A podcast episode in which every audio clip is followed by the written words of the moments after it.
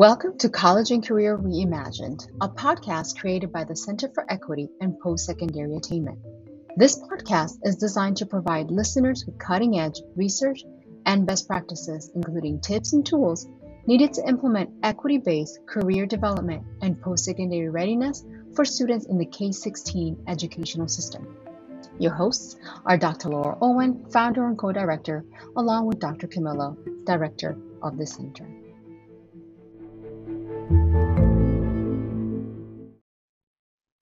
Hi, everyone. Welcome to today's episode. This is Deanna.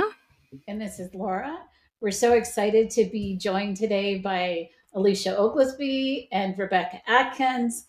And we'd like to give you both a moment to introduce yourself to our audience. Yeah, thanks for having us. It's exciting to be here. My name is Alicia Oglesby.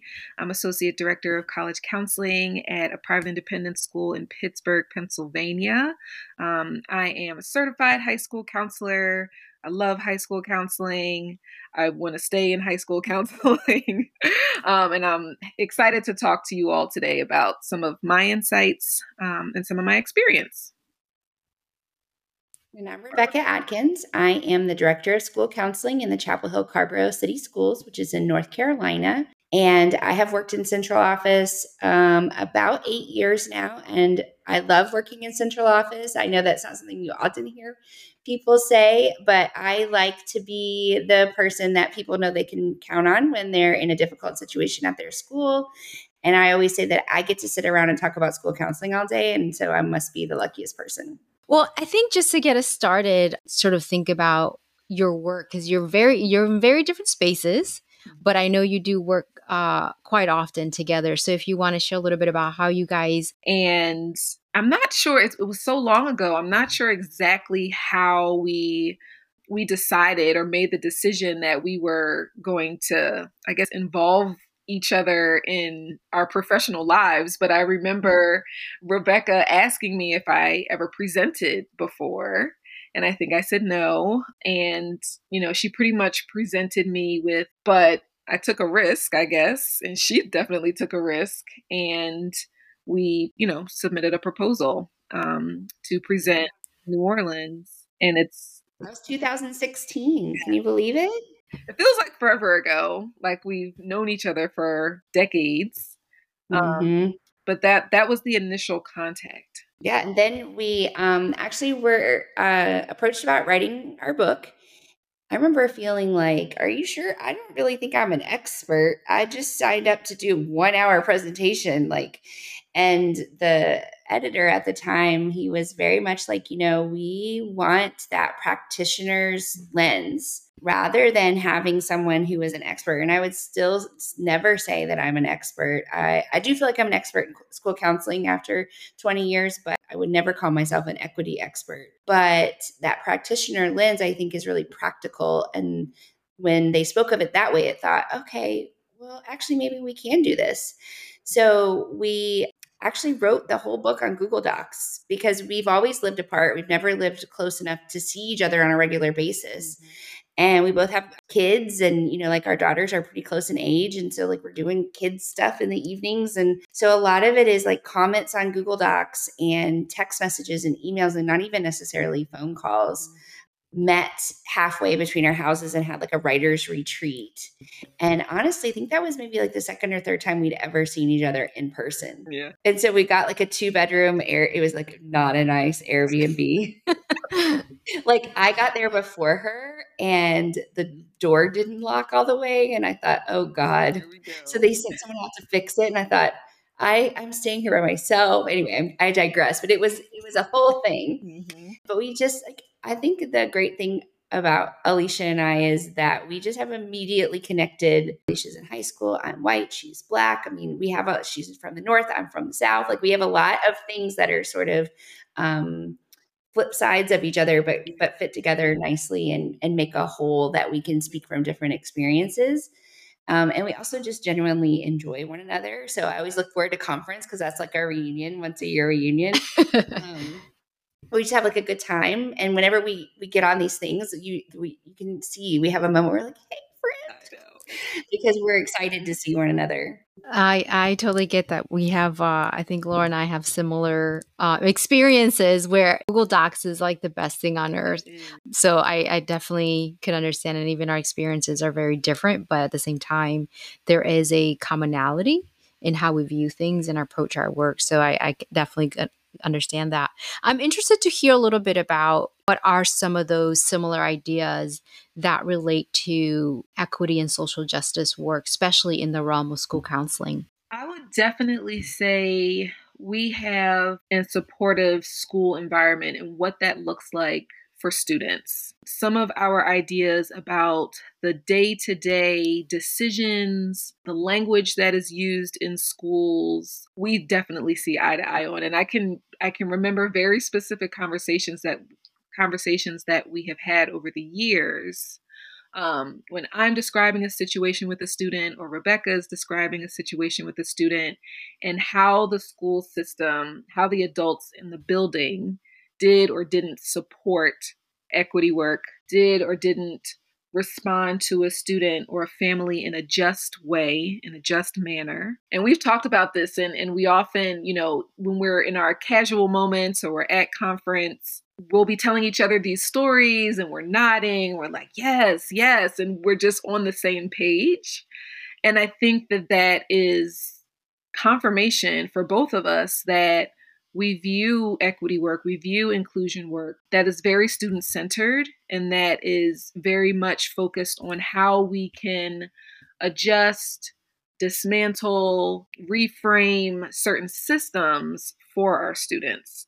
And I think when you have that perspective as an educator, as a school counselor, the the day-to-day behaviors and conflicts and you know student issues and academic issues are just viewed slightly different than you know folks who don't necessarily understand or apply that equity work. And i won't you know i won't talk about situations specifically because they involve real people and, real situations and real lives. But i think that time and time again that confirms how rebecca and i view this work very similarly. I don't know if you would add something to that.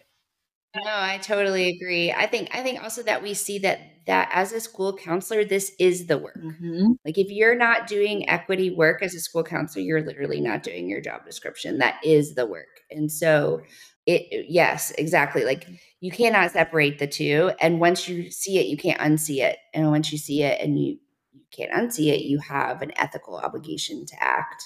Absolutely. Yeah, it's kind of like I've heard the the saying, right? Uh, once you know better, you do better, and you can't go back. Yeah. Mm-hmm. But for our audience right now who's listening, that maybe is thinking, what does this mean? You know, as you're talking about really thinking about your work as an educator through a social justice lens, through an equity lens, where do you start? Where do you where do you start as a practitioner who's saying, I, you know, I I want to change my practice or I want to make sure that I'm doing this the right way, like I what would your suggestion be to someone who's coming to this new or coming for a refresher or wanting to check if they're on target with what they should be doing? Just um, would love to hear your thoughts on that. Uh, I guess I would start with like listening to the voices of your students and your families and your teachers and observe, observe, observe what you see happening.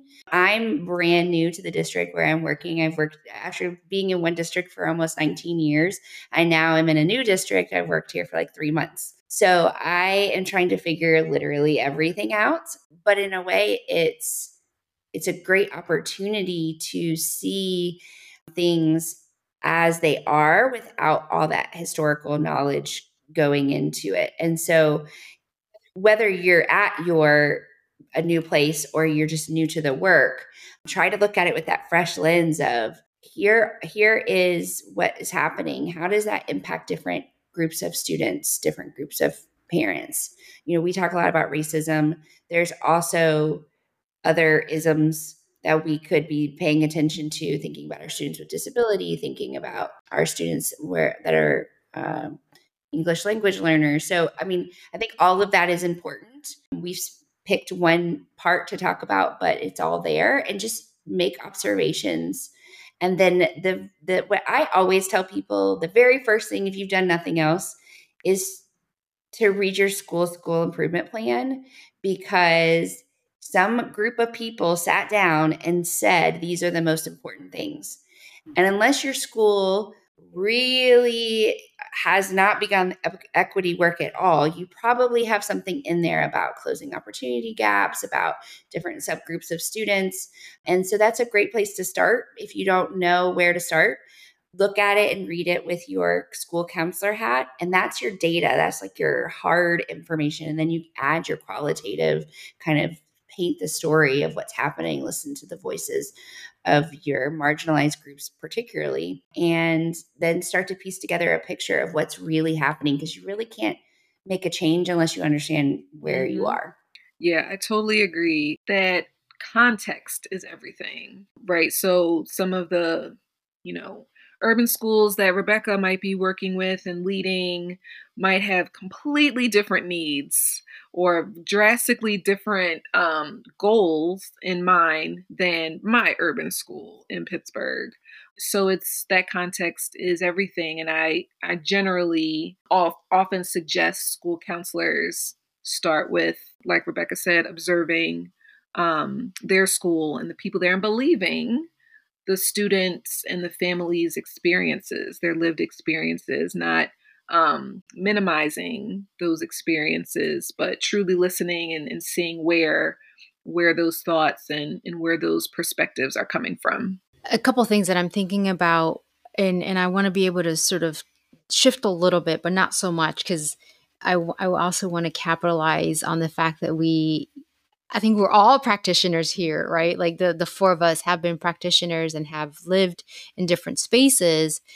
We have had to look at our work from different priorities, right? And and so someone from the district versus someone who is at a school site. And I'm just curious if we can talk a little bit about the current state of college and career readiness and what that might look like when we think about equity work from either a district perspective? Because there is a lot that's changing nationally or that's you know expected to change. A lot has changed over the last three years. Um, i certainly advise differently now than i did when i started 10 years ago. And so i mean i could i could go in a million different directions with with this question because the the world of college admission and, and post secondary planning is vast, and I think that there are so many different priorities. There are priorities of my school and my school's administration. There's priorities within the city of Pittsburgh. There's priorities within the state of Pennsylvania. There are, you know, directives that we're receiving from local businesses and local universities and you know programs and pipelines that all of these different people want to create in the midst of you know some some very real and is going to unfold for the future based on a Supreme Court decision um, and how that impacts race in the admissions process. And tons and tons of people having no idea what that actually means but being the loudest in the room. So there's so there's so much that's that's happening. But i think what is always hopeful for me is the network of colleagues that i have the network and the supports that i have in place people that i can turn to to say well what are you doing in your district about this? Or you know how are you making changes based on this this new law or these new laws that are coming, you know, coming down the road. Having that support network and having colleagues who I can turn to and discuss these things with and think through these things with absolutely impacts my practice. And I think that's something that we have to be careful of because sometimes, you know, school counselors are singletons and we're in schools by ourselves and we might not necessarily have that network it's so important to create it's i mean it's really one of the primary reasons why i'm able to continue to do this work and do this work effectively is because i surround myself with people who are knowledgeable and who i can have conversations with um, about the work and who understand the way it impacts our work similarly. So I guess that's a, a short and not really an answer kind of answer. I know at the district level there there are certainly there's a viewpoint that needs to be considered for all the schools in the district. I'm not within the district this year. I was last year, so I know the impact of the school board. I know the impact of superintendent decisions. It's it's very meaningful and it's very impactful. At the district level, something that I'm really been kind of thinking through a lot recently is just that our students, we have to never lose sight that our students should have choice. There are certain choices that students make or that people make for them in high school that impact the breadth of choices they have after graduation. And I think as counselors, we have to be mindful that we are often gatekeepers to many of those choices. So I've been working a lot on how can we make sure that all choices are honored because i think with different types of schools so i used to work in a very large district that had like 35 high schools. So we had every type of high school you could possibly imagine rural urban suburban big little early college like typical like whatever. Anything you could think of we probably had it. And now i'm in a much much smaller district but the same is true that um, we often put a lot of emphasis on our students that are either going four year college or like very specific vocational, right? Like the things that we offer in the high school, like the, the different certifications you can get in the high school. And then everybody else is just sort of like flopping around trying to figure out what's going on. So I just, I've been thinking a lot about how can we make that conversation more meaningful and how can we honor I think this current generation that's in high school is really being more, um, they're interrogating what is the purpose of this thing that you have set forth for mm-hmm. me. And so we can't lose sight of that at a district level. Like I was at, close your ears, Alicia. I was at an ACT training yesterday and um, the, she knows how I feel about standardized the, testing. I know you do, but I still have to know how it works. yes. And so there were some people that were there that were just like so negative about kids, and I thought, what? They're not in my district. I don't never met them before. I'll probably never see them again. But I was just like, what? Why are you even here? And then I also was having, I'm rambling now, but I was also having like a conversation with with some students last week about what they were thinking about doing after graduation. And a lot of them really felt like, I don't care. I just want to get out of mm. here. And so we talked a lot about like, as long as you get your high school diploma, you can probably piece together a lot of other options, right? For example, in our state, we have a really great system with the community colleges and our state schools. So if you go to community college and you get a certain grade, you are guaranteed interest in any North Carolina school. That includes UNC Chapel Hill, that includes NC State, like the hard to get in. So like that these doors are not closed to you, but if you don't graduate from high school, it starts to get a lot harder to overcome those obstacles. So like I feel like that was much more of a val- valuable conversation than just like either you can go to four year college, you can't like, and, and who's to say anyway, right? I don't know. Just yeah. been thinking a lot about has anybody bothered to ask this kid what they want and are interested in doing? Yeah, and it makes such a difference, I think, because, and especially because so many students from K to 12 are often, you know, moved along and they're taught, and you move to the next thing, and you're taught, and you do this, and you do that, and you come into ninth grade, and we give you your schedule, and you do and by the time they get to 11th and 12th grade and we're like okay so what do you want to do? They're like oh i guess i gotta think and try to figure out like i'm just trying to get through the day right exactly yeah. so it's um they're they are they can be very fruitful conversations. Those are some of my favorite conversations with students and helping them understand that they do have options and one point that I wanted to highlight that Rebecca just made was school counselors being gatekeepers and educators being gatekeepers um, because we do hold a lot of power within schools. Can i mean i know sometimes it might not feel like it in the grand scheme of things but you know whether a student gets a certain class or whether or not we rec- recommend a different level or a different type of course that can really shift a student's options one way or another. And I'll often have conversations with students about um, the courses that they were taking in previous years before we started our individual sessions. And they're like, well, nobody ever told me that I could take pre calculus over the summer so that I can get in calculus my 11th grade year and BC calculus my senior year. Like, nope, I had no idea that that was even an option, right? So I think we've got to get better at that um, and making sure that we're aware of how we are interacting with students so that all students are getting all of the options that they have and that they need to make really good decisions. And being creative about it. Like sometimes it you have to kind of think about, oh, well if we did this thing that would be much better for you. And I know people have big caseloads, mm-hmm. but sometimes it takes some creativity. You know, I was talking with a person the other day about a student and she was pretty close to meeting graduation requirements. So she could kind of like overload this semester and graduate in June. Or she could go into next year and take that required course she hasn't finished and take a bunch of community college courses through this career and college promise thing that we have that are free and are college credit. And then she would graduate high school with all of these college credits that were free. And I was like, did anybody, I mean, I, you know, I work in central office. I don't know this kid. So did anybody ask her what she wants? Oh, that's a good idea.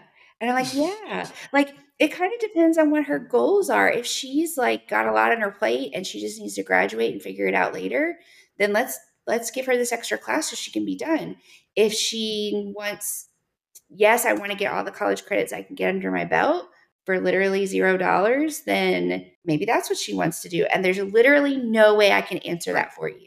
Both options yeah, have value. Absolutely. This gets me to think about something that Laura and I constantly say, right? We have to move from the process being so mm-hmm. transactional mm-hmm. to it being a little bit more mm. transformational. Mm. It is hard, right? And, and and you but it does take knowing not right. ill intention trying to help them or yeah. teachers oh yeah not ill intention, but you're like, actually, that is not how that mm-hmm. works.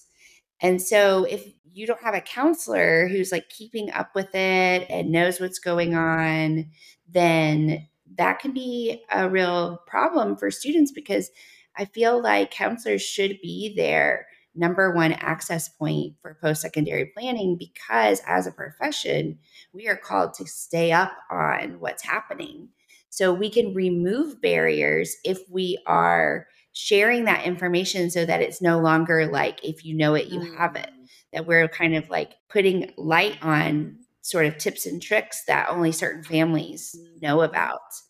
Um, yeah, and, and I'll and I'll add to that. Yeah, and I'll I'll add some of the research also shows that students and families, if they don't trust the adults in the school to provide that information, they're going to seek it from their peers or folks in the community. So it's either we've been very intentional through the center to um, really try to understand the student's voice in this transition time and this processes for students and what they're thinking and it's definitely been very clear. One yes they're interrogating all kinds of things and they're and they're asking the right questions. They're asking i'm concerned because i don't want to graduate with right. debt. I look at family members who went to school either completed or didn't that have a significant amount of debt now. That's not what i want. I don't want to ask my family or expect my family to help pay for me to go to college i'm worried about friends and siblings who went and got a degree and can't get hired in the area that they studied so I feel like Rebecca, it takes us back to this conversation of maybe in my mind, something I've been thinking is did we gate the fact that we were gatekeeping, did we then start to implement programming to try to control for gatekeeping? But we got sidetracked and we we all of a sudden it was every student needs to apply to a four year and a two year. We need to help with FAFSA completion. And we forgot the part that the students are begging for now they want to understand the connection to their future. They want to understand like everything they're doing in their path. Like, where does this lead me? Am I going to have the same opportunity that somebody over here is going to have? And what does that mean, you know, for my experience? And I, I think where I want to go in a question here is um, we're also hearing from those who are conducting um, research, thinking about Heather Rowan and Mandy Savitz Romer's research, where they were really talking to the counselors, right? They were asking them, what happened as a result of the pandemic? Where were you able to spend your time? And while we're hearing from the students clearly that they want more um, personalized support in the area, in the areas of both college and career, we're hearing from the counselors that the needs are so great for their students that college and career is mm-hmm. way off to the side. Just wonder what both of you, like your thoughts are around that, and what are you seeing? You know, Rebecca in your district and Alicia in your in your school. Like, how are you addressing this in your own your own practice? So I would say I since the spring of 2020. Honestly, um, when we first shut down the schools, when I was in DC and Maryland, and we shut down schools in March. Um, and we started planning lots of virtual iterations of things, um, graduation and virtual get togethers. And then students were debating do I even go? Do I put, off, put it off a year? Do I take a gap year? Do I stay home alongside, or, you know, and that was happening at the same time as many students honestly were losing relatives, like literally in the process of grief and loss. The school where I was last year, we had a, a sizable number of families from Eastern Europe, some of the grief and loss issues, some of the anxieties that students were having saw, you know, an increase in number of panic attacks, still seeing it. Haven't really changed structurally that much to account for the changes and the experiences and the shifts in our, you know, society and in the world really. So I think that it's continuously unfolding. I know that I have increased the attention to supportive mental health services while I'm helping students identify the things that they're looking for after high school, right? So whether it's career, whether it's military, whether it's a in my in my community, it's especially four-year institutions. It's now a, more so. It's always been a part of our exploration, but now it's like a staple. Persevere and and do all the things, live up to all the expectations of, you know, going away to college, having their counselor on campus, and figuring it out, and things will be all right. Um, I don't know. I've I've also been in conversation with with colleagues on the college side who are saying we recognize we have to do something structurally different around mental health specifically mm-hmm. um, with the students who are coming in each year. And I'm like, yeah, and I hope you know that it's not going to end anytime soon. This is an ongoing, this is an ongoing right. one. And I think that a lot of folks are kind of still struggling to figure it out. A lot of institutions are very much still struggling to figure it out. I think at a district level, we're looking at how can we expand our services so that all of that weight is not on the counselors. And I, I don't think that we have a perfect solution, but how can we restructure the support that we give students so that they have multiple access points for the information that they need. So our high schools in both districts that I've worked have CDCs, career development coordinators, and they do a lot of the like exploring and thinking through what what is your next plan. Um, they collaborate with the counselors on like college visits and things like that. Um, so that's a little bit of the lift to help students with that career exploration piece. And then we also, in the current district where I work, we have mental health specialists and social workers at the high school. Because, like Alicia said, like that post secondary thing is going to come whether we're ready for it or not. And if it doesn't, that's worse, right? Like we want post secondary to come, we want to graduate and move on.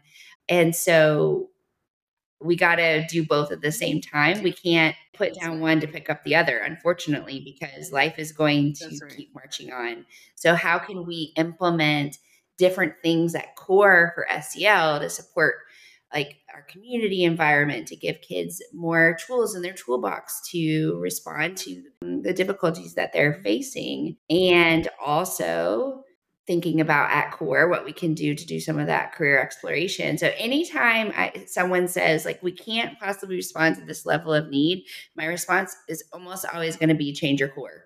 Because if the needs have changed that much, then clearly what we're offering at core isn't what's needed anymore and we need to, to fix it. To shift, yeah. It seems like I'm almost hearing that we need to consider some version of post secondary wraparound planning and, and what does that look like and I think folks are starting to think about it and consider, but do we have a model or do we have a plan yet? I don't think it's there, but uh, I feel like as I'm talking to a lot of individuals doing this work, it's that is what we do need to consider some kind of like wraparound process, right? Because there are lots of pieces about students and families that do not go away. Just because they graduated that doesn't mean that that trauma that need goes away right? Just because you're in a different campus or in a different environment that none of that right and goes I think away. that, that is something that i have included sort of student by student case by case in the past like pre-pandemic I would have those conversations. I remember having those conversations with a few families about okay, what is this going to look like if you're on campus and this happens? Like what you know creating that safety plan um, with the family. Mm-hmm. now it's just across the board. Like everybody's thinking about it. Whether i know that you have you know you've been diagnosed with something or not or i've seen you upset in my office or not like everybody's getting it.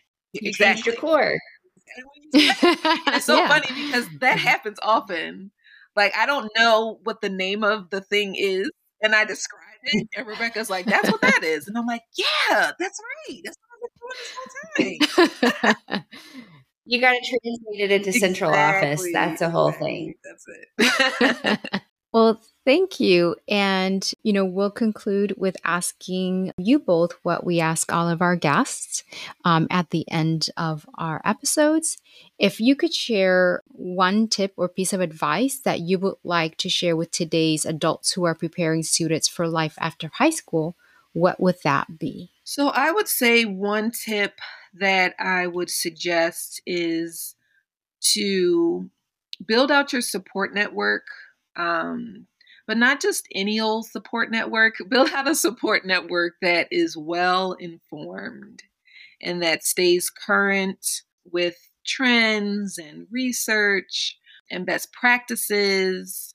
Surround yourself with with those um, colleagues, you know, people who also like to have a good time sometimes and, and want to hang out and just, you know, talk about casual things. But I think that support network is really, really important. And it's not necessarily something that I was ever taught to do in graduate school, but I think it's it's really important and, and that should be included when you're when you're planning um, your professional life.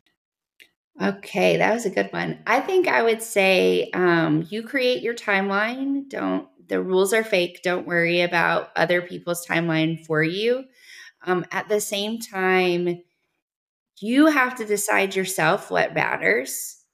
So, whether that's you want to be able to have a job that affords you to do nice things, there's no judgment to that. Like that, I get it. I think a lot of people in education would go, hmm, maybe I should have thought about that. um, you know, like my sister picked her college because she wanted to go to a school that had good basketball. Like, what's wrong with that? Like, you're thinking about your experience that you want her her school was terrible at basketball the four years they were there. It was so sad, but normally they are. But so, like, think about what matters to you because the rules are fake, and what really matters is that you lead the life that you mm. want to lead. And so, think that's hard to. You don't have to decide it all when you're 17, but be thinking about it so that you can ignore the rules that aren't working for you and do what you need to do to get where you want to go.